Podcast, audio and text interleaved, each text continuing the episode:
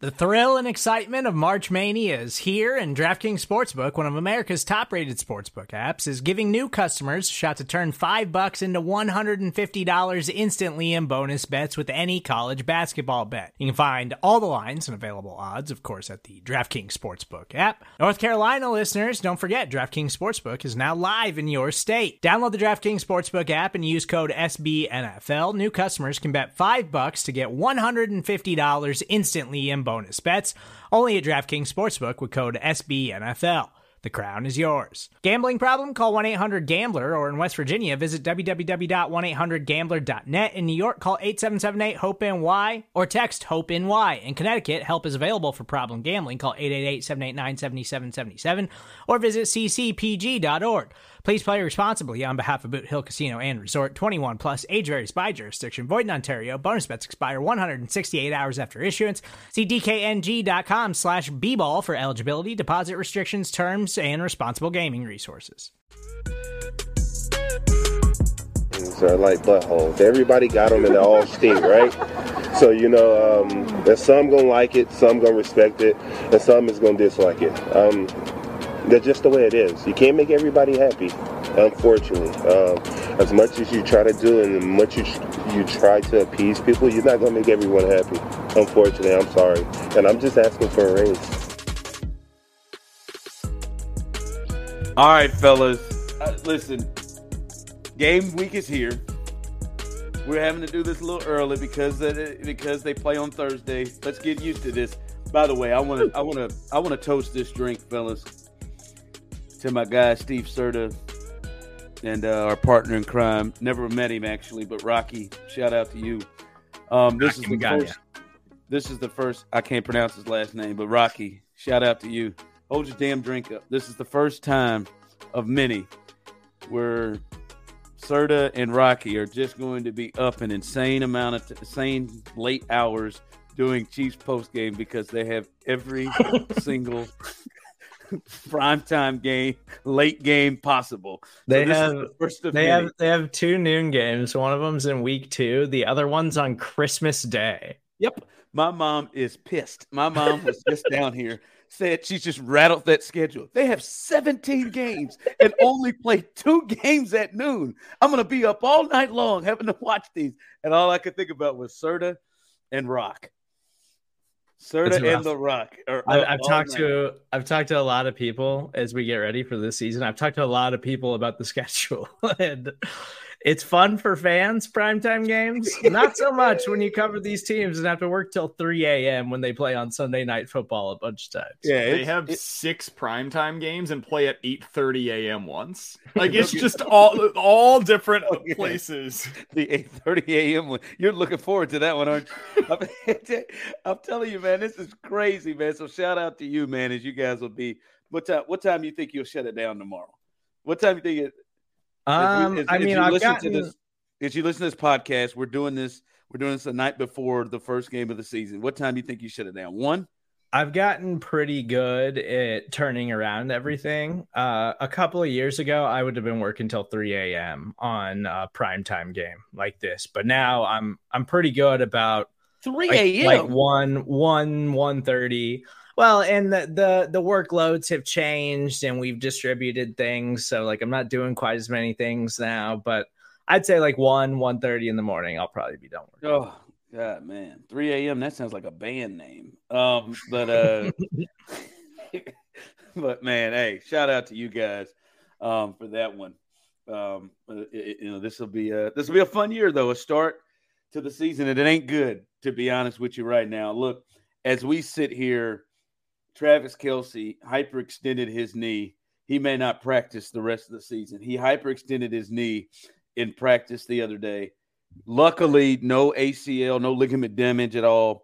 Uh, and they've said they wanted to wait till the swelling goes down. But now today he's been listed as questionable for the game. And I'm just going to say, I'm going to say this right now. I know Andy is listening. I know that that damn Rick Burkholder, who I don't trust. I'm sorry. All right. I've never trusted Rick Burkholder. He's had some better times now. Um, he had a he had a really bad stretch against the Saints and the Colts. Back to He's on a good run right now. Last couple of years, Rick's he has been. But I'm sorry. I listen. I mean, we lost Jamal Charles early because Rick didn't detect knee issues. Justin Houston, we later found out, didn't have an A C L that Rick missed. I mean, this we is just games that year. Yes, right. Wasn't there a, like a lacerated spleen of some sorts with Alex? That, that was different. Just, that that there was no preventing that. And he ran, but he ran him back out. Remember, he had a laceration on the neck, which turned out was a broken nose. Listen, I don't listen. I'm hoping for Rick. He's had a good run. All right. All right. So I'm scared to death. But my thought here, fellas, in all seriousness, sorry, Rick. I just don't know why I drove by on you that quick. But you didn't even mention just, Eric Berry. It's just a habit. Listen, Eric is that. That's enough. We know Eric has never forgiven Rick. He calls him Dick. But my vote is like this game is not that important to play Travis Kelce. I know it sucks. I know eight seven wants to be out there. I know he wants to be out there this night. I know he wants to be. This ain't no playoff game.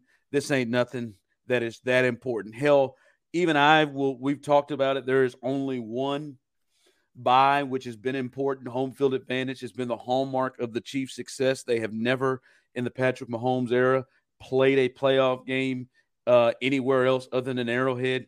Hell, even even Patrick's rookie year, they lost to the Titans in Arrowhead. They've never played outside of Arrowhead since Mahomes has arrived here. That's important. Hell, this is just one game, okay? So I, to me, it is far more important that he, you get him as right as possible.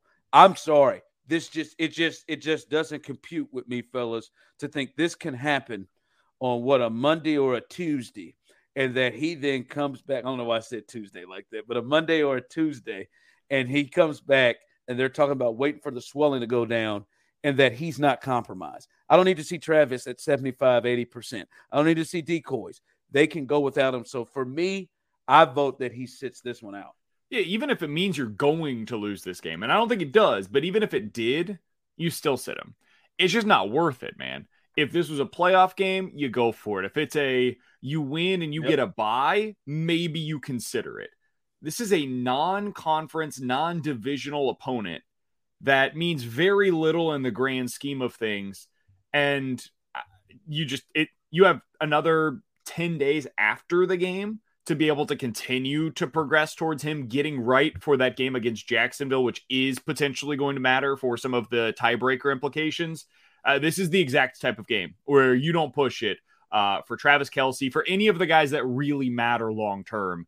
Um, and of all of the players not named Patrick Mahomes, Kelce is second on that list of the guys that matter long-term. Yeah, I don't, I'm fully confident in the Kansas City Chiefs and Andy Reid and Patrick Mahomes having an entire offseason to plan for one game without Travis Kelce and being totally fine. Like, yeah, I, there's, I, think, that's, I think that's asinine. I, I'm not going to sit here. I, no, I, listen, there's no reason. There's, no, I'm there's not gonna, no reason for him to play on no, Thursday. I, I agree. There's no reason for him to play. You can just stay there. Let's not get into just crazy asinine statements of, I think that they can go without Travis Kelce and just be fine. Yeah. I believe the ridiculous term you used was no problem. Without yeah. the first it's not. Just keep it in. Just calm down. You have to go. I get and it. Say, no, I I'm get just it. Saying, like, it's fine. Back. It's, it's going to be okay. Okay, okay. I am fully confident in the Kansas City Chiefs against the Detroit Lions, who I think are a super fun, super frisky team in the N F C that has a chance to take a huge jump this season. But they are not like, and a lot of people have been talking about, like, if the Lions beat the Chiefs, it'll be like when Alex Smith and the Chiefs beat the Patriots after the Super Bowl opening the N F L season. It's just not the same. Like, the, the Lions are a good team. They're a talented team. I'm super excited to watch the Lions play this season. I think they are going to be highly competitive. They are not ready for Patrick Mahomes and Andy Reid and the Kansas City Chiefs. Like, yes, Travis Kelce makes all the difference in the world, and he is a Hall of Fame caliber player. You would love to see him out there. I'm devastated that he's not going to be available in all likelihood, but just sit him because you got a bunch more games to play. This one doesn't matter even if you do lose it, but I'm fully confident the Kansas City Chiefs are not going to lose this game to the Lions if Travis Kelce's not on the field. Okay, all right, B K, make sure you guys listen through the end of the podcast when we give our game predictions, because Serda has just really let the cat out of the bag already here, folks. I think, I think we know where he is going. I just, listen, we could get into this more. I just, like I just I think we all at least agree with the one point and not the craziness that Serda said, but at least agree with the one point. Like, as you said, it's not worth it. How many, like, and, and right, there's short weeks, so how many days will it be? If he doesn't play, he'll have an extra ten. How many ten days until the like? Come on, man, right? Like, like even if they lose this one, right? B K, the, the, the like the chance for uh, the number one seed, the chance for the bye is still intact, right? This is the and and so I, I just it's an N F C team, right? It, it's just there's no reason. I keep hearing swelling. They got to let the swelling go down. To, like, nah, man, just chill. That sounds like seventy percent to me, and I don't and, and I don't think you need that. Yeah, and you have – I want to be very clear here. Nobody is Travis Kelce, and I am not pretending that anybody else on this that. team I appreciate you giving that Travis man Kelce. His real respect here. I don't know what Serda's on. However, you do have a capable backup tight end in Noah Gray. And so if you go into this game, it's not as if you have some – Joe Blow going out there who's never played in this offense, has no idea what he's doing, is a rookie and might like completely implode what you're trying to do game plan wise. No, Gray is capable. So you, you should be okay from that perspective. You're missing a ton by a future Hall of Famer. And I believe one of the best, if not the best tight ends in the history of the game, not being out there, but you, you still have enough that you can get things done with Patrick Mahomes as your quarterback. I will say this to Serda's point on like the Chiefs being able to game plan and figure this thing out. I do think it matters that Travis Kelce got hurt on Monday of the week of the game. Like if this was something where they knew three months ago, Kelce was going to be unavailable for whatever reason in week one, I would absolutely be right there with Serda, but them not finding this out until Monday, I bet you the game plan was done. My assumption would yeah. be that Andy Reid had some stuff drawn up for Travis Kelce that is of now going to go to Noah Gray. And that probably doesn't hit quite the same way. Yeah, and probably some things that he was going to do off of other people, off coverages that were probably going to be, uh, because since Travis is a coverage dictator, probably things that they were going to do off of that, um, and to get one-on-one situations. But I'm, but yeah, just, who the hell just is Travis? Use the Jerick right? McKinnon playbook from the last from the last half of last season. It'll be fine. Nah, man, I I ain't going. No, nope, I'm not taking the bait, dog. I mean, I, I I'm not, man. Like you know, I mean, just I mean, I haven't said this in a long time, but. Like, just go to hell, Steve. I, I mean that, man. I just, like, you're just, you know, and I mean, you know. It'll be fine. You do think that the Chiefs should still be favored, right, Ron? Like, they're still the favorite in this game? Yeah, I just, like, which is insane. Can we, I can, can we pull over real quick? Because I do want to get into this Chris Jones thing because there's potential movement. But, like, to the point you just asked that question, and Serda is over – overzealous, I would say, at least um, with this, it'll be fine. But can we get this right? So Chris Jones isn't going to play, right? Like uh, we're to that point. Although Chris he, Jones, today he's not said, even at practice today. We, yeah, I know we got Chris less Jones, than twenty-four Chris hours Jones, before the game. He's not Chris playing. Jones, who, he is unavailable. Chris Jones. I think he just, made that clear at Ronald McDonald's house today. Well, Chris Jones also said, out of nowhere, "How about that setup? What a what a what a coincidence! He's holding up court at the Ronald McDonald's house in Kansas City, answering questions." It was the obviously day, already pre-planned, Ron. Clearly, clearly, uh, the, the two days he could have shaved for that, but two days ahead of it. But he he comes through. Now he did also say that. Hey, if the deal gets done, I could be ready to go tomorrow, is what he said. Well, tomorrow is game day, so he's not playing. But it's crazy because B K just hit this question where I think he was going to stand up and lose his mind if I disagreed with him. And Serda is, it'll be fine. What is it? Come on, nothing. Although you all have told me the last month, hey, man, the Lions, the Jets, the Jags, these guys coming up, man. These teams here, man. Oh, now all of a sudden, Serda's like, they should be able to take care of the Lions. I'm more scared of the Jags than the Jets by a yeah, long well, shot. It, I've said it, but listen, I just can we just acknowledge this for a second? Because I don't think like this shows the greatness of what this team has built with fifteen and the big fella over there, Big Red. Can we acknowledge the greatness of the Chiefs that they could lose right now, lose their number two and three. And I don't, uh, both of them are interchangeable. Some may think Chris Jones is more important. Some may think Travis, but they are number two and three in terms of importance and value in their player scale. And they are arguably the best at their position. That's no argument. I think today, Chris Jones is the best interior defensive lineman in football, and I think Travis Kelce is the best tight end of all time. So I think today and currently, all right, all of it. I, so they're the best at their position. Important positions for them.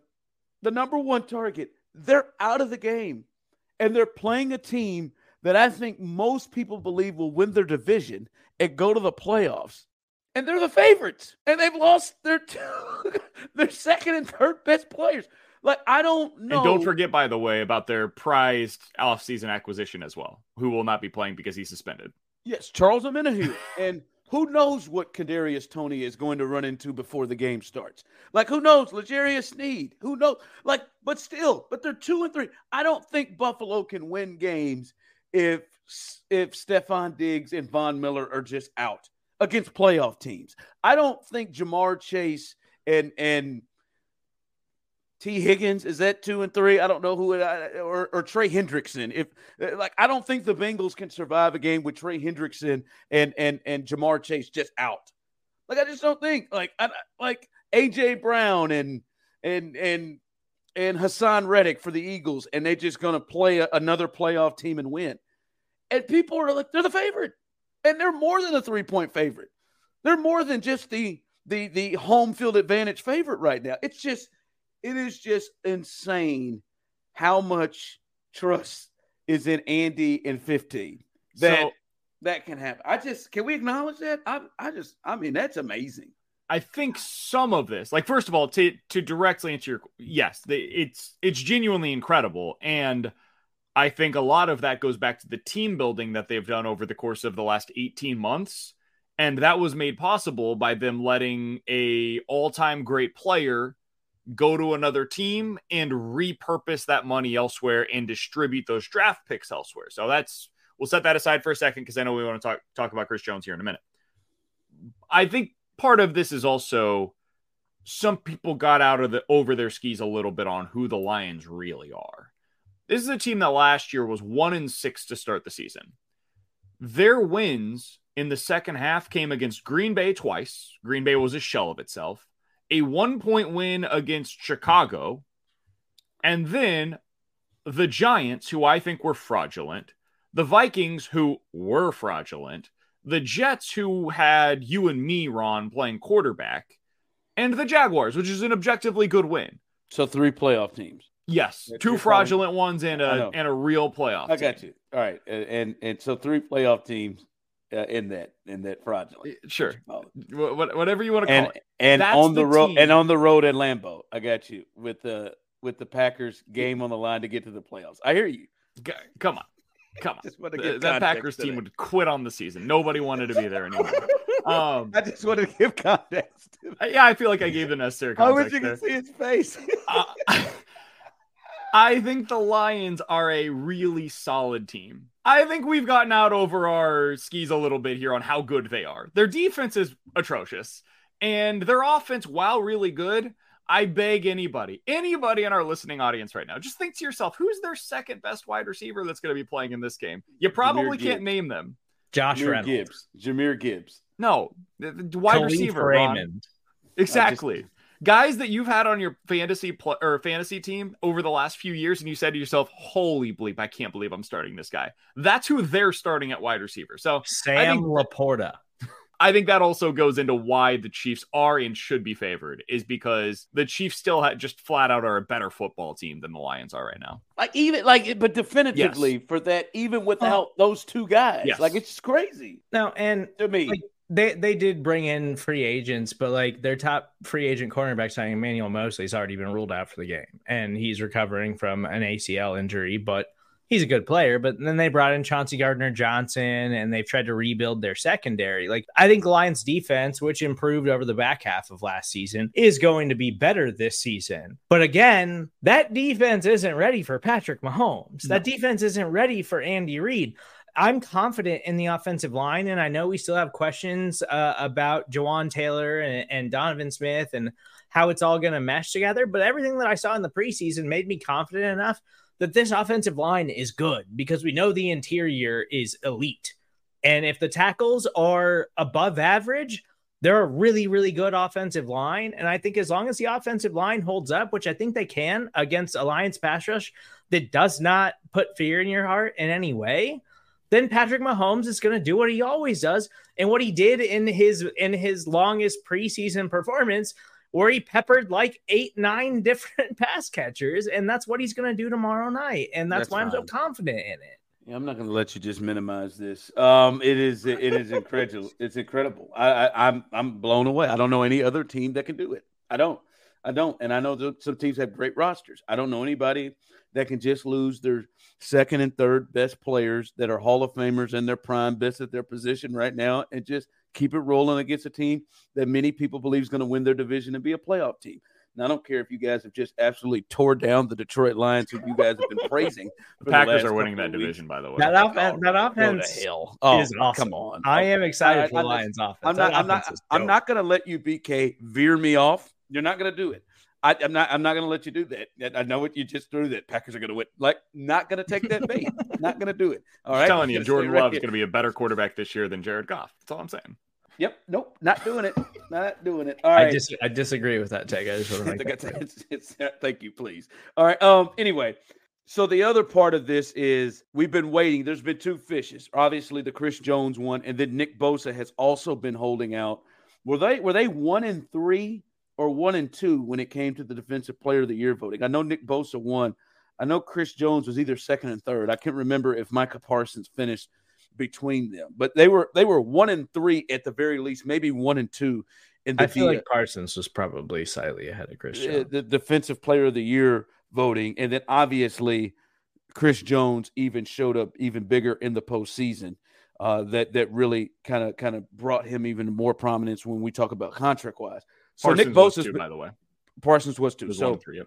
well, so they were one and three in terms of defensive player of the year, right? One is the best, I think, at, in the game right now. Myles Garrett may have something to say, but I think Nick Bosa is the best out, uh, you know, edge rusher in the league, and I think Chris Jones coming into this season is the best interior defensive lineman in the league right now today. So we get Bosa; he gets his deal done. He gets one hundred seventy. Uh, plus and a one twenty-two, which is more important, one twenty-two point five guaranteed, which makes him the highest paid defensive player in N F L history. Did this help or did this hurt the chances of Chris Jones finding a deal? Because before Nick Bosa, he was in front of Ronald McDonald's house talking about, I'm just looking for a raise. I'm just trying to get a raise. He said he'll be ready. Did this help or hurt the Chiefs getting a long-term deal with Chris Jones? I know you're all on the numbers, B K. You've been talking about this for, for weeks. This this help? Any Chiefs fan that is trying to convince themselves, and trust me, guys, I've been right there with you. I've been sulking. I've been trying to come up with a case. Anybody that's been trying to find the way that this helps the Chiefs get Chris Jones done, man, you're lying to yourself. Um, this means that the other teams around the league, when they look at elite players, they had to consider the Aaron Donald contract, because that's what this is doing. This is basically saying, hey, we had to beat Aaron Donald's A A V. We had to make sure that Nick Bosa was the highest paid defensive player in the history of the N F L. Yes, including Aaron Donald. And they did it. And they gave him one hundred twenty-two million dollars guaranteed in doing so. They What's gave that, him fifty, a fifty up front, right? They gave this man a fifty million dollars signing bonus. They said, sign this line right here, and we will give you fifty million dollars into your pocket. Yeah, man, that don't help the Chiefs. Um, if they're trying to make this case that they should be paying him twenty-seven, twenty-six million dollars, if I'm Chris Jones, and I think there's an argument against this, but if I'm Chris Jones, I'm saying, well, look at that. I was right up there last year with Nick Bosa in terms of the best defensive player in football. And that dude just got what I'm asking for. And I'm asking for less than what he's what he just got, and their team was willing to pay it. So, yeah, I think this makes it way harder to get him in. But but but Serda, at the very least, to me, this would this would mean the Chiefs would have to raise their offer. Like, whatever it is. Yeah. If it's at like at the very least, they'll have to raise their offer. And I don't have I don't have confidence that they will. Well, that, that, that's in their mindset. And they, I, I, I think, think they view this different. It, at the very least, they have to raise it. And but I, I think they were always going to have to raise it to get a deal done anyway. So I don't think this actually changes that much. Um, like the Chiefs were always going to have to concede a little bit here, I think, because the players generally don't just give in and, and sign these deals. Like sometimes they do. Like we we've seen this year, multiple running backs just give in and sign bad one-year contracts to get a little bit more money up front because they're just not getting the kind of money that they deserve. But I was taking heat a little bit on Twitter today for saying like, this is going to make it harder for the Chiefs. And, and, you know, and a lot of people pointed out Nick Bosa is an edge player. He's younger than Chris Jones. I covered the N F L for a living. Do you think I don't know those things? Like, obviously, I'm well aware of those facts. We don't need to talk about that. I'm assuming that you all just are, are as intelligent as I am on, on these things sometimes. But no, it, it's... Serda's big mad. Did you hear that tone? Yeah, because, that was something that I would it, do. He just sounded it, like me. Because it's such a stupid argument. Like, different positions. Okay, well, but we're talking about the market that Aaron Donald set when we're talking about these players, because Quinnen Williams, who just got a big payday, interior defensive lineman, Aaron Donald and Chris Jones move inside and outside. I understand that out. Nick Bosa is a traditional edge player. And so you think that that matters. Let it that out. Does not matter when we are talking about the elite of the elite in the N F L. These guys set themselves apart, and that's why they have market making deals. We're talking about pass rushers, not defensive linemen, de- defensive tackles, or edge players. We're talking about the guys that are best in the world at rushing and sacking quarterbacks. And the market was set by Aaron Donald. No one else had ever come to that, come close to that kind of money. So the Chiefs were saying, that's the outlier. We're not willing to pay that. Well, Nick Bosa just reset the entire market and is now the highest paid player at, on the defensive side of the ball in the N F L. And so Chris Jones and his agents are saying, okay, well, that's the market rate now. Like the market rate is just what Bosa just set. And so they're not going to come close to thirty-four million. There's absolutely no chance of that. But they probably have to get closer to like twenty-nine now, thirty million dollars than they were willing to do before. And and Serda, I listen. By the way, guys, you start jumping in Serda's D Ms. This is where he cuts loose. I just mute you now. I don't care about arguing with people. On That's Twitter. Not true. You do care. You just brought it to the podcast. All right, that was the entire portion of how you kicked off your rant. Hey, it was my turn last week. Now it's your turn. D M. Cool, the D M. We've all been. And listen, I am somebody that I think, like most Chiefs fans, want Chris Jones to be here over the next several years because you look at it and you think. You want to get, as, as Patrick Mahomes said earlier this week, uh, when he is already, you can clearly t- tell, tired of answering this, is he said he wants to win championships. And I think Chiefs fans want to win championships. I think Chris Jones does too. I think Chris, Chris Jones also wants and understands this is the best, his best time for his earning power, and he wants to go ahead and make sure he sets himself up and gets the deal that he is most comfortable with. But I'm going to tell you, as somebody who wants Chris Jones to be here over the next several years, I judge by history, I don't feel great about it. Everything that you all just said about numbers, as you said, if this don't remind you of, hey, Tyreek Hill, we got a number, man, and we ain't moving. Oh, shoot.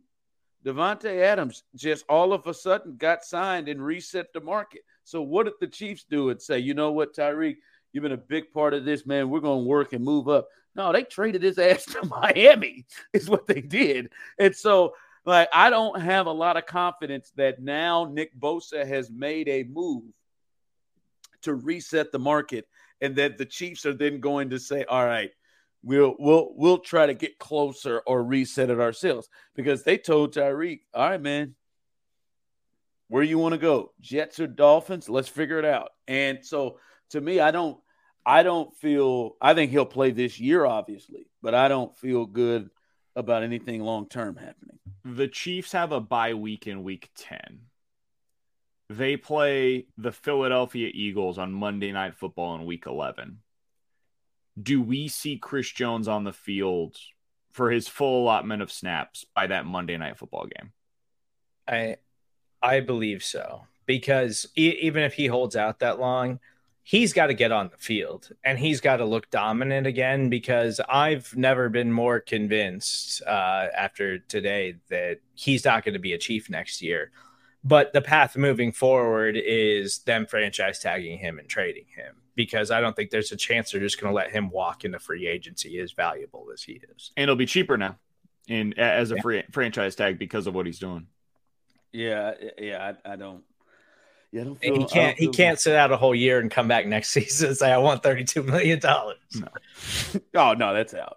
Like I, I mean, if he misses this game, I think Andy's pissed to, to high heavens anyway. Right now, uh, to it. So we'll see. Chris Jones. That's the the latest of the saga today. And I don't think the Chiefs. I agree with you. I don't think the Chiefs or Chiefs fans who want Chris Jones to be here long term were helped at all. Throughout this season, we'll be cooking up our own parlay that our good friends at DraftKings will put right on their homepage for all of you, our loyal fans, to follow.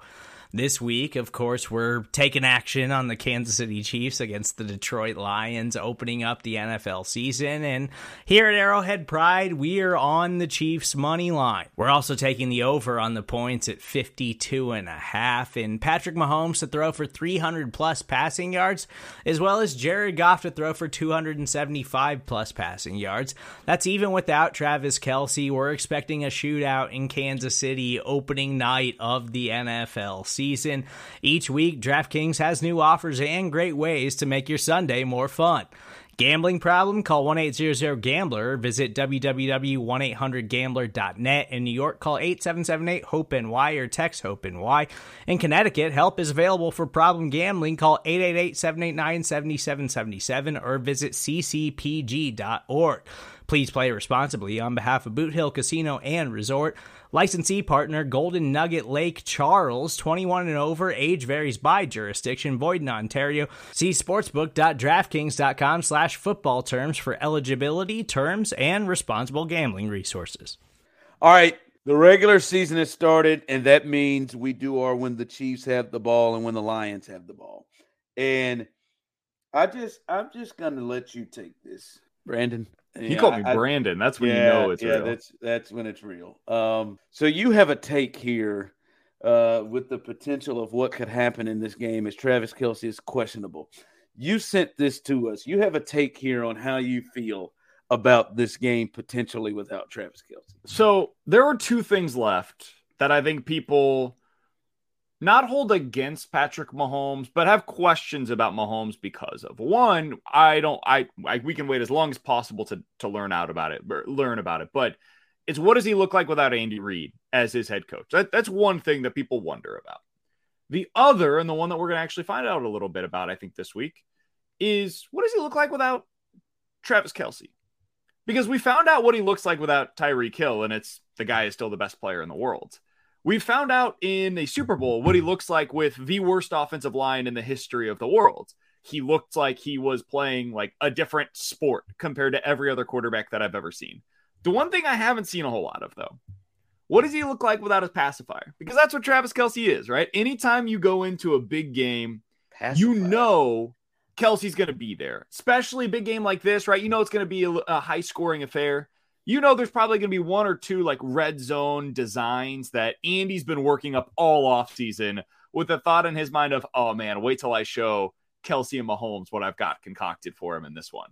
And you'll see that in week one. Well, now you won't. Now it's going to be Mahomes going out there with a wide receiver core that a lot of people have questions about. I've heard nationally some say the Chiefs are destined to take a step back this year because of the wide receiver core, and that was before Travis Kelce was ruled out in this one. So yeah, I'm kind of excited to see what Patrick Mahomes does when people are probably going to be doubting him. I'm sure there will be questions on the pregame show about, ooh, what's this Chiefs offense look like without the future Hall of Famer? You know, it was Kelce and Tyreek. Now it's neither of them. Can Mahomes elevate those around him? The answer is obviously yes. And I'm excited to see what that looks like.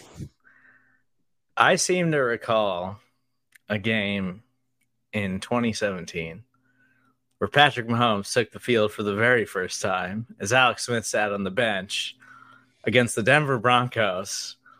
and proceeded to throw the ball all over the field. He didn't throw any touchdowns, unfortunately, but that's just the way the game worked out. But Albert Wilson had one hundred forty-seven receiving yards in that game. Demetrius Harris caught the football. I mean, it kind of caught him, but like he he caught footballs that day. You remember that preseason game where DeMarcus Robinson had like one hundred twenty Ooh. yards and a touchdown? Gonna, oh, the Titans preseason game. Is this where we're going? Is this where we're going? W- was Gosh. that the year that the Falcons game happened too? I, oh, yeah. Well, that, that was twenty eighteen. That's a different year. An eighty-yard bomb to Tyreek Hill. Okay, okay. Listen, I I don't know what is getting into you two. It's going to be fun. First Serda, okay. First Serda earlier, we'll be fine. Nothing to it. nothing, nothing to it. And then you, you used the term excited. It'll be fun without Travis Kelce. Stop. Apparently, you two believe Ben Watson has been the tight end roaming around the last several years in Kansas City because, hey, no big deal here. Only been the coverage dictator. Only been the mismatch that teams have to work. No, I understand what you're saying. Hey, it's going to be a challenge to see what Mahomes looks like and what Andy puts together because we get to see their greatness on display. But no, I am not excited to see what this looks like without Travis Kelce. I want to see the greatness of eighty-seven because in what you said, I'm not real. I'm not real sure what the hell I'm going to get out of the wide receiving core. So I would like to have that matchup there where teams have to, like the Lions, look at Travis Kelce and say, hey, all right, we know we got to deal with him to make life a little easier for these other guys. So no, hell no, with a capital hell no, am I not excited as you used to see Travis Kelce out, right? How about it? You getting thrilled for next week too? What do you want him to sit him down for next week too? Who else do you want to see out of there? You excited? How about, how about you excited to see what life looks like without L'Jarius Sneed? You you feel you feeling yeah. that? I mean, come on. Man. Just rip the Band-Aid off. We're going to have to do it sooner or later. We might right. as well get a sneak peek. Yeah, no, no. The sooner or later did not include Noah Gray taking over for him. The sooner or later. Stop it. Stop it. I just, no, I'm not excited. And I cannot go I cannot go with that at all. No. So, excited. so Ron, you're a LeBron fan, right? You would consider yourself to be a, a fan of his work? Second behind Savannah, his wife. One of my most enjoyable experiences watching LeBron James. You know what I'm going to reference? The twenty fifteen N B A Finals. You know why? Because everything was stripped from him. He had nothing. There was no Kyrie. There was no Kevin Love. Everything around him went to crap. And LeBron put together one of the single most impressive performances I have ever seen. Now, it came in a losing effort. That is important to remember. I hated every bit of it. It was a grind. It was Matthew Dellavedova as his Robin. No, I did not enjoy that. I did not enjoy that at all. No, LeBron, Matthew Dellavedova was so tired. He, he had to go so to the tired. hospital to get an I V. Like, he literally almost died. No, um, I did not. Nor did I find it attractive when Drew Gooden, Gooden and Booby Gibson was his second best players against the Spurs. No, I did not enjoy any of that. I no. found that to be really compelling television. You're a I, sick individual. I really did. You saw champions that were pushed to the brink to find new and creative answers. And what I'm looking forward to in this game is, what are the answers that Patrick Mahomes is able to find? Because he's going to exploit the hell out of that defense. We've already seen him change the way that he plays, right? You saw the cover two took away the deep ball, because early on in his career it was like deep ball, deep ball, deep ball. And then the cover two came in. And it was like, oh, all right, we got to find some new answers. Cool. Let's spend one offseason figuring this thing out. They changed the way that they played. He found all of the answers and then became the greatest player that we've ever seen doing it that way. I want to see what he looks like when the answer that he's always had in Travis Kelce is not there. Eventually, he's going to have to answer that question. And now wow. we get a sneak peek of what that's going to look I like. I just I just asked both of you, at what point were you over Mike Remmers having to be the left tackle in that Super Bowl game? How many how many quarters, how many how many bash rushes did it take for you to get past that? No, Listen, I, I, I, I was pretty resigned to the fact that they were losing that game beforehand, so it didn't really matter. It was all kind of like, It was found money that they were even playing. So I was just super excited to see Patrick Mahomes going horizontal. I want to see how I want to see how I want to see how Mahomes conducts things without an offensive line. Hey. Let's see what he does with Mike Rimmers. It was wild. Back. We'll always have the Superman touchdown pass. That wasn't a touchdown pass. It wasn't caught. Have you ever seen? Have you ever seen the mic'd up from that game? Mike Evans was like, dude, I've never seen anything like this. Yeah. He's making throws I've never seen before. Yeah, and Mike didn't give a rip because by the second quarter, he had had his Super Bowl wrapped up. Okay. Well, it was still impressive, all right? Yeah, okay. Yeah, it was impressive. They got blown out. It was not impressive. I don't want to see it. I don't want to see. Okay? I, I'm excited to see Noah Gray out here. I have good okay. news. They're not no, going no. up against the twenty twenty Tampa Bay Buccaneers this week. So we do have that going for us. Yeah, okay. All right. This, whatever.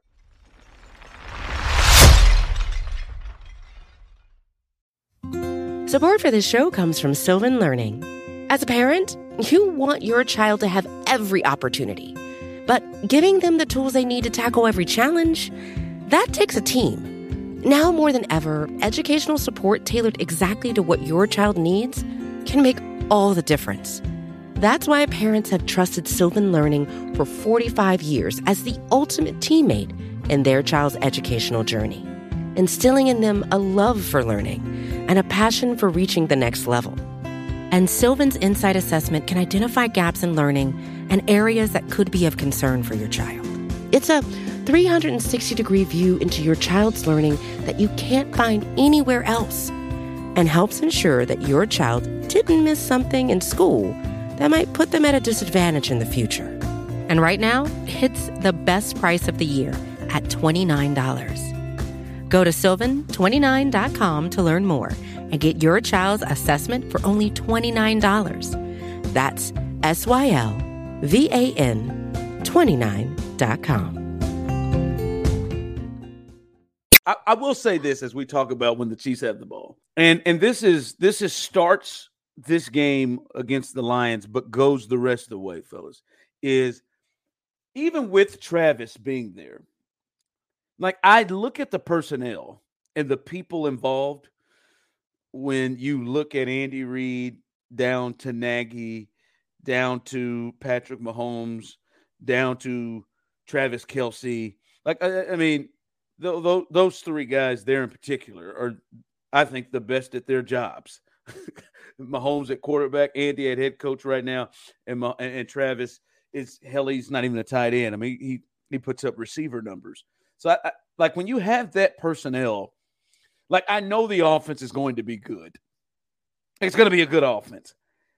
The thing that kind of makes me nervous, or maybe even steal your word, Uh, which I think makes a lot more sense in this way than yours did, B K. But I'm a little excited too, but but a little nervous to see what it actually looks like. Because I don't know exactly how this is going to come together because, and this was with Travis, because it's, it's just different parts again, right? And and I don't like, I don't know, or I could see the emergence of Pacheco and McKinnon, that the running backs are a lot more involved, and this is how they get things. I can see with this young receiving core that I, we've said this uh, since we've been doing it since the offseason. They don't have as much experience. We don't know much about them in terms of how they've done it on the field. There's just not a lot of proof of what they can do, but they're vastly, in my opinion, more talented than the group. They're older from last year, and they're better than Juju, whose knee is about to blow up. Like, they're better than that. They're more talented than that group, but we just don't know about them. So, I like, I, it's it is just, to me, really interesting how it's going to happen. I have complete belief with Andy, Mahomes, and Kelce on the team that it's going to be a good offense. I'm going into this game against the Lions not quite sure how they attack teams. And, I, and I'm actually nervous slash excited about it. Yeah, I'm legitimately intrigued uh, to see what it looks like. That's a better word. Because I, I I want to see... Nervous. Nervous. I, I want to see how specialized it is. Because, like, are, are they going to use Kadarius Toney just in kind of the gadgety stuff that they used last year with McColl? are they going to have more on the plate for Isaiah Pacheco, or are they going to continue using him as a grinder with McKinnon as their third down back? What is the role early on for Rashee Rice? What are they going to do, if anything, with Justin Ross? Are they going to have him kind of in that like red zone role that they had last year for some of the third and fourth string tight ends? That kind of the way that they'll utilize him? Is Sky Moore just the direct replacement for Juju? And is he ready for that role? So all of these things and so many more. Marquez Valdez-Scantling, is he more than what he was a year ago? Can he be more than what he was a year ago? I, I don't right now have the answer to any of those questions. And I think within the first month, we're going to find out what the answers are. And that to me is, to use a word, intriguing. I think the most interesting thing about all of this stuff is like, is there going to be some malfunctions schematically and like formation wise? Like, you know, famously Sky Moore was lined up on the wrong side in the Super Bowl or whatever. And I think that's what kept him off the field so much last season. But everything that you've heard about Sky Moore this offseason is like, he's locked in. He, he knows everything about the playbook. Like he is going to be highly involved in the offense. And that's why Justin Watson is going to have a bigger role than a lot of us probably want, uh, especially me. But a lot it's of us, you, probably, man. I don't have a problem with Justin Watson. Uh, but like Richie James is going to be in the mix. Rashee Rice is going to be in the mix. Justin Watson and, or Justin Ross has an opportunity to be in the mix. And it's just it it is it's a lot of questions, and kind of similar to what B K was saying, like. I just want to see how they're going to do it. Like, is this where I am yeah. a real rotation? Like, is it going to be Justin Watson and M V S and Kadarius Toney and, and Sky Moore? Like, is that going to be your top four, or are they re- legitimately going to rotate seven different wide receivers? And all these guys are going to play like thirty-five percent of the snaps or something in a rotation. Like, which would also be really unique across the N F L. Like, you wouldn't see very many teams do that.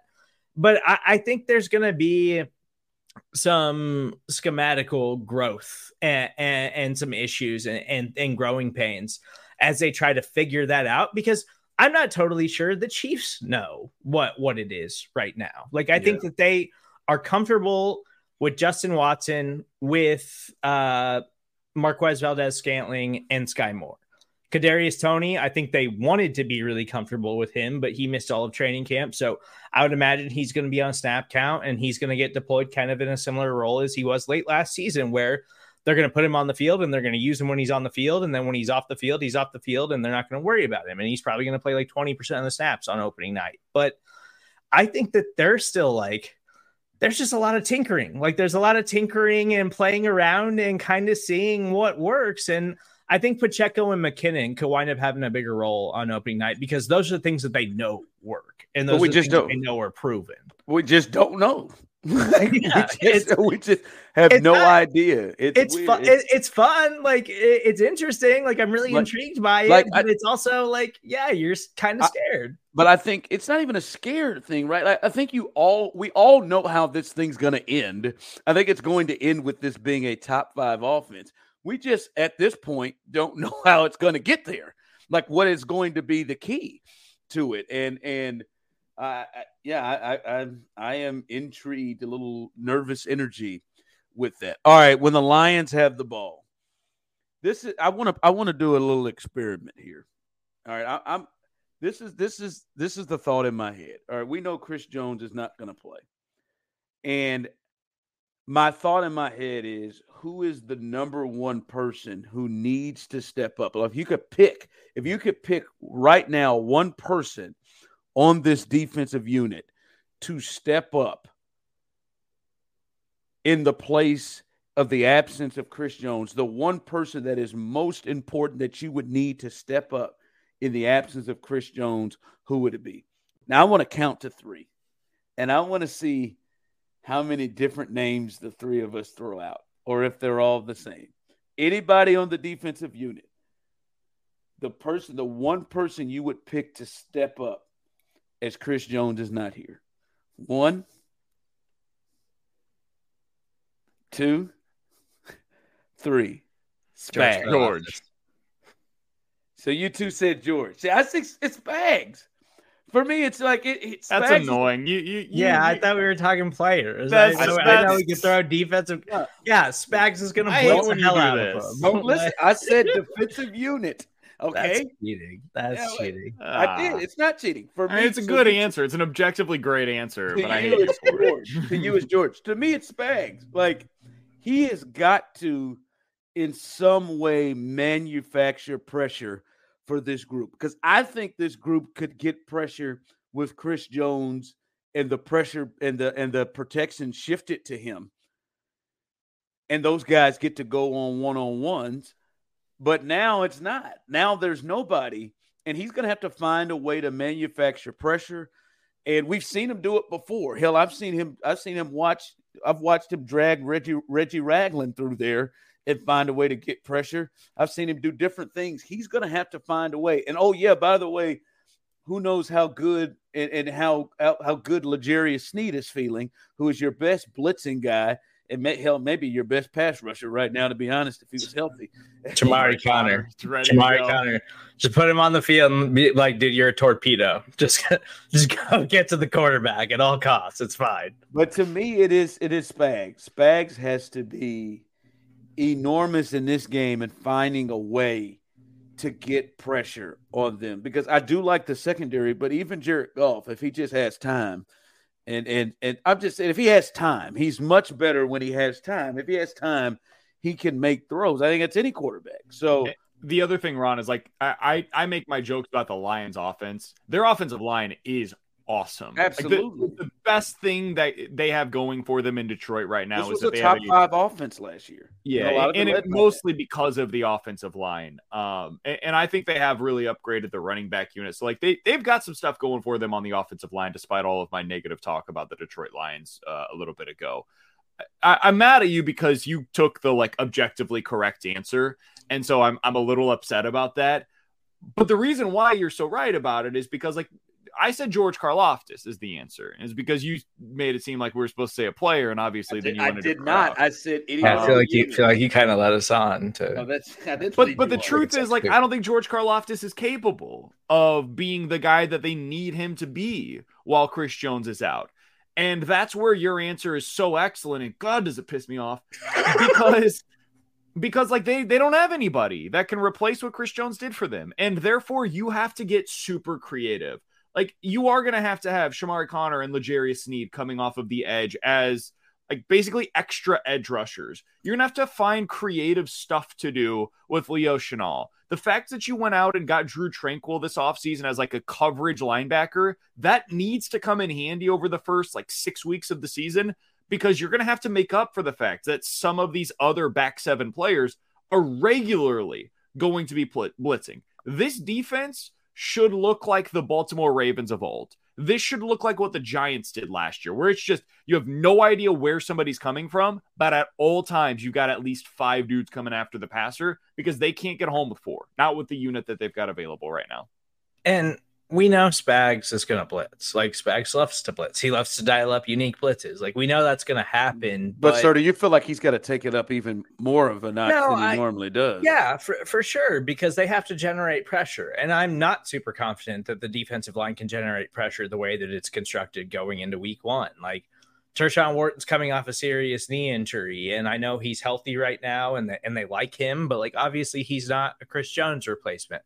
Mike Dana plays inside and outside, and he's fine. He he he can give you productive snaps, but most of his productive snaps have come when Chris Jones is on the field. And so I don't really know how productive all these guys can be when Chris Jones isn't the guy who's commanding double teams and, and just disrupting so many things on the defensive line. And but but the problem that I think that you're going to run into is – if they can't generate pressure at all, like if, and we were talking about this before the show, like Felix is going to play way more snaps than we anticipated going into week one without Chris Jones and without Charles Omenihu, because Mike Dana was going to be one of your starting defensive ends. George Karlaftis was going to be your other starting defensive end, and then Chris Jones in the middle. And you felt pretty good about that. Without Chris Jones and no Charles Omenihu, like Felix is going to have to be heavily rotated in on opening night, and that's not really where you want to be, even though we saw some good reps from Felix in the preseason. Like, But Felix is still a project, and he's still a guy that you have to develop, and, and you hope he turns into something.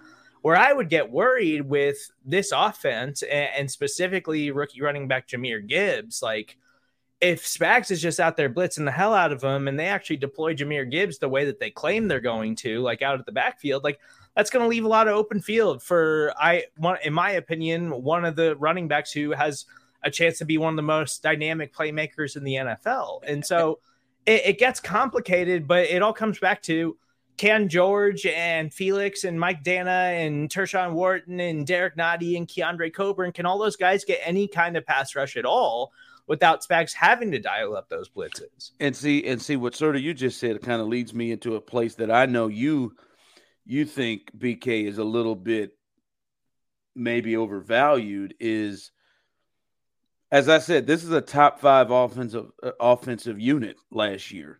And they were they they they they thought they were going to lose their coordinator. He comes back. He stays there. They were a top five unit for Dan Campbell last year. But you have questions about how good this offense actually is.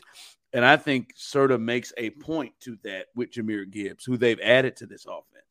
Yeah, I think it's a it's a good offense. I think we overstate how great they are. Um, I, I think if you see them go up in terms of the level of competition that they face this year, I think we're going to see them take a step back. We see this all the time, right? Where a team has a really good season, kind of comes out of nowhere, has a really good offense coordinator. And I do think their offense coordinator is great. And then the next year it's like, oh, okay, well, they, they were doing a bunch of unique stuff. They got away with it for a year and teams kind of adjusted. And I think that's kind of what we're going to see this year. Guys, their number two wide receiver going into the season is one of the following: Josh Reynolds, Marvin Jones, or Khalif Raymond. That's not where you want to be as a team. Like, Amon-Ra Saint Brown is awesome. I love the guy, but he's a slot wide receiver that wins over the middle and gets you ten yards at a time. At some point, you got to be able to do something else on the outside. I'm excited about Sam LaPorta. I've drafted him in just about every best ball draft that I've done this year. I think you're really and overusing the J- word. Jameson Williams was supposed to be available, but... Well, no, he's betting, but I think you're over. You, this is the second time I think you've overused excited. All right, right here, are you really excited about? Is that the word you want to use for with Sam LaPorta? LaPorta? Yeah, I, him, I like. I Sam got him LaPorta. In a dynasty league. I'm banking on Sam. I LaPorta. wanted the Chiefs to draft Sam LaPorta, but rookie tight ends are terrible more often than not, and so the expectation should be the guy comes in and has like five hundred yards receiving this year, and that would be a giant success. But, so. I just think we're putting a lot of stock into, hey, Jahmyr Gibbs is going to come in and be an eight hundred yard pass catching running back in year one. And if he doesn't, I think they're really going to be lacking for a number two pass catcher. Yeah, but no, that I, I, that's fair. But I think they also are really good, Brian Johnson, in finding matchups. And with who? Jam- with Josh Reynolds and Marvin Jones and Khalif no, Raymond? I think like, Jahmyr Gibbs could be a I real think- potential matchup issue for the Chiefs, right? I, I just like if yeah. you if you're Drew Tranquill, like, baby. If you, oh, that's what I, Tranquill was brought here for. I know he was brought I still here. Think it's a matchup problem. I think it's a matchup issue. I, I do too. I do too. Like if they're smart, they find ways to get him in two way goals with Drew Drew Tranquill while he's blitzing, which he's going to be doing a lot. You can see an opening there, right? And and. And I, I get what you're saying about those guys, those other guys that I think they can. Jahmyr Gibbs is a is a potential issue in this game for them. We'll see if it's especially the guy who was at Alabama. Now, obviously, it's his first year, and you hope that the pressure gets home. But that, I think that's I think that is just something to to to, to take from. Yeah, they're, they're just putting also, a lot of pressure on a rookie running back. Like if well, he doesn't become the player that you're talking about right now, they're. Screwed. I'm just talking about in this game. But I'm just talking I, about in I this. Also in this game. Don't think we should totally overlook David Montgomery. Like I think with Derrick Nnadi and Tershawn oh, Wharton, like in the middle of that Chiefs defensive line, like I'm not confident that that the Lions offensive line can't push that defensive line around and run the football on them. Like. I still think they're going to have to put up points, so maybe the Chiefs get out early and they can't run the ball as much as they want. But like, we shouldn't overlook their running game because that offensive line is really good. All right, before we get to predictions, y'all know what this is, baby. The game that is sweeping the nation. Serda, go ahead and give me my music right here, please. You're certified, right? Let's get you certified. I'm an imposter. I'm the sure game that is sweeping the nation. I, in my mind, I hear it. Um, certified or imposter.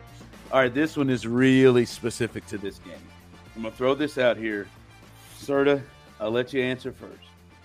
The Chiefs can still score thirty points or more without Travis Kelce.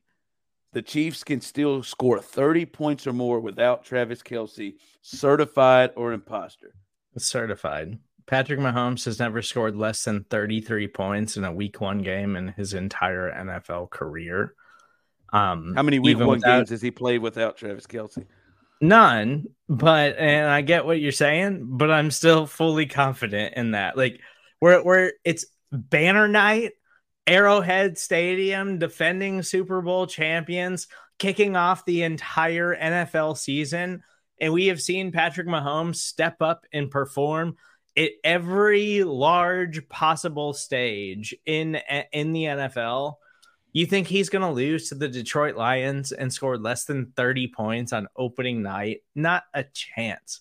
I think it's easy. I already, I already picked him to score thirty-five. Uh, I'm, it's an easy bet. Certified.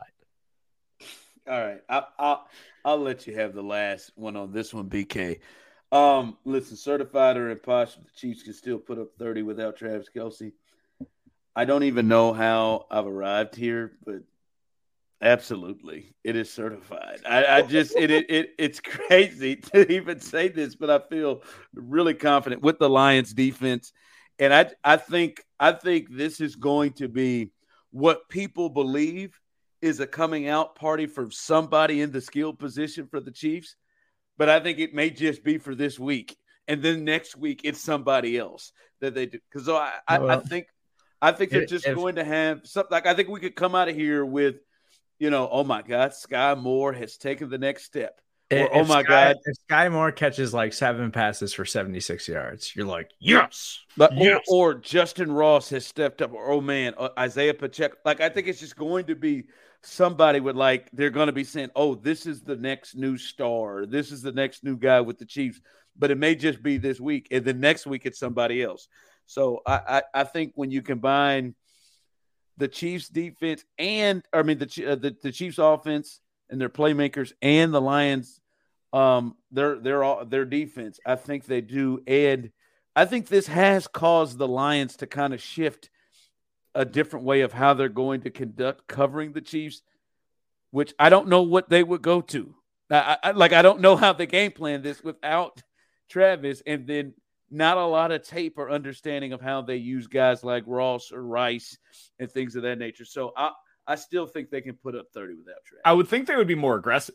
Like if you don't have to worry about Kelce, I would think that means you have the potential to see more blitzes in this game, which feels like a disaster against Patrick Mahomes because he will eat that up all day long. This reminds me so much of the game last year against San Francisco, where the Chiefs just found like ways to exploit specific things within their defense. Juju finished that game with seven for a buck twenty-five and a touchdown. Marquez had three for one hundred ten. You had uh, that was the game where um, they ended up finding a way to get some opportunities for McColl in the running game. They had three touchdowns. If you missed it, yeah, yeah, yeah. I remember that. Um, I, I think you could see something like that, where you just have very specific, defined ways that the Chiefs are attacking their defense with diff- with different players, and they're just going at it all day long. So. I think this is absolutely certified. Not only do I think the Chiefs can score thirty without Travis Kelce in week one, I think they will score thirty in week one without Travis Kelce. All right. Um, all right, let's get predictions. I'll, I'll kick it off. I think this is a high-scoring game. I think the Chiefs win thirty-five twenty-eight uh, in this game. Um, I don't know what the spread is on this, but I, I, I got the Chiefs now. Four and a half, so that? I think they're covering. I got it thirty-five twenty-eight. They keep them. Um, there, there's like a length. They keep them at length most of the game, and they finish it. So I think the Chiefs do score thirty plus thirty-five twenty-eight week one against the Lions. I've got thirty-one to twenty-seven. They do not cover the spread, but they do win the game outright, and that is ultimately what matters to Chiefs fans. I made this prediction before the Travis Kelce injury, and I don't care. I'm not changing it. I've got the Chiefs winning thirty-five to twenty-four over the Lions. Oh, okay. Double digits. All right. I see you. I Yeah, all right, man. Good week one. Um, a lot going on with the Chiefs. We'll see the next time. By the way, real quick, next time we talk is Chris Jones in uh, in Kansas City practicing. No. God, I hope so. God, no. B K said no, and we and Serda is not even answered. Just saying, God, I hope so. I I don't even. I'm with you, Serda. Hell, I don't even. I don't even lie to people. I got no. I got nothing. I don't know at all. Whew. All right, let's see if they get that W. Let's see if they can start this thing off one and oh. We are.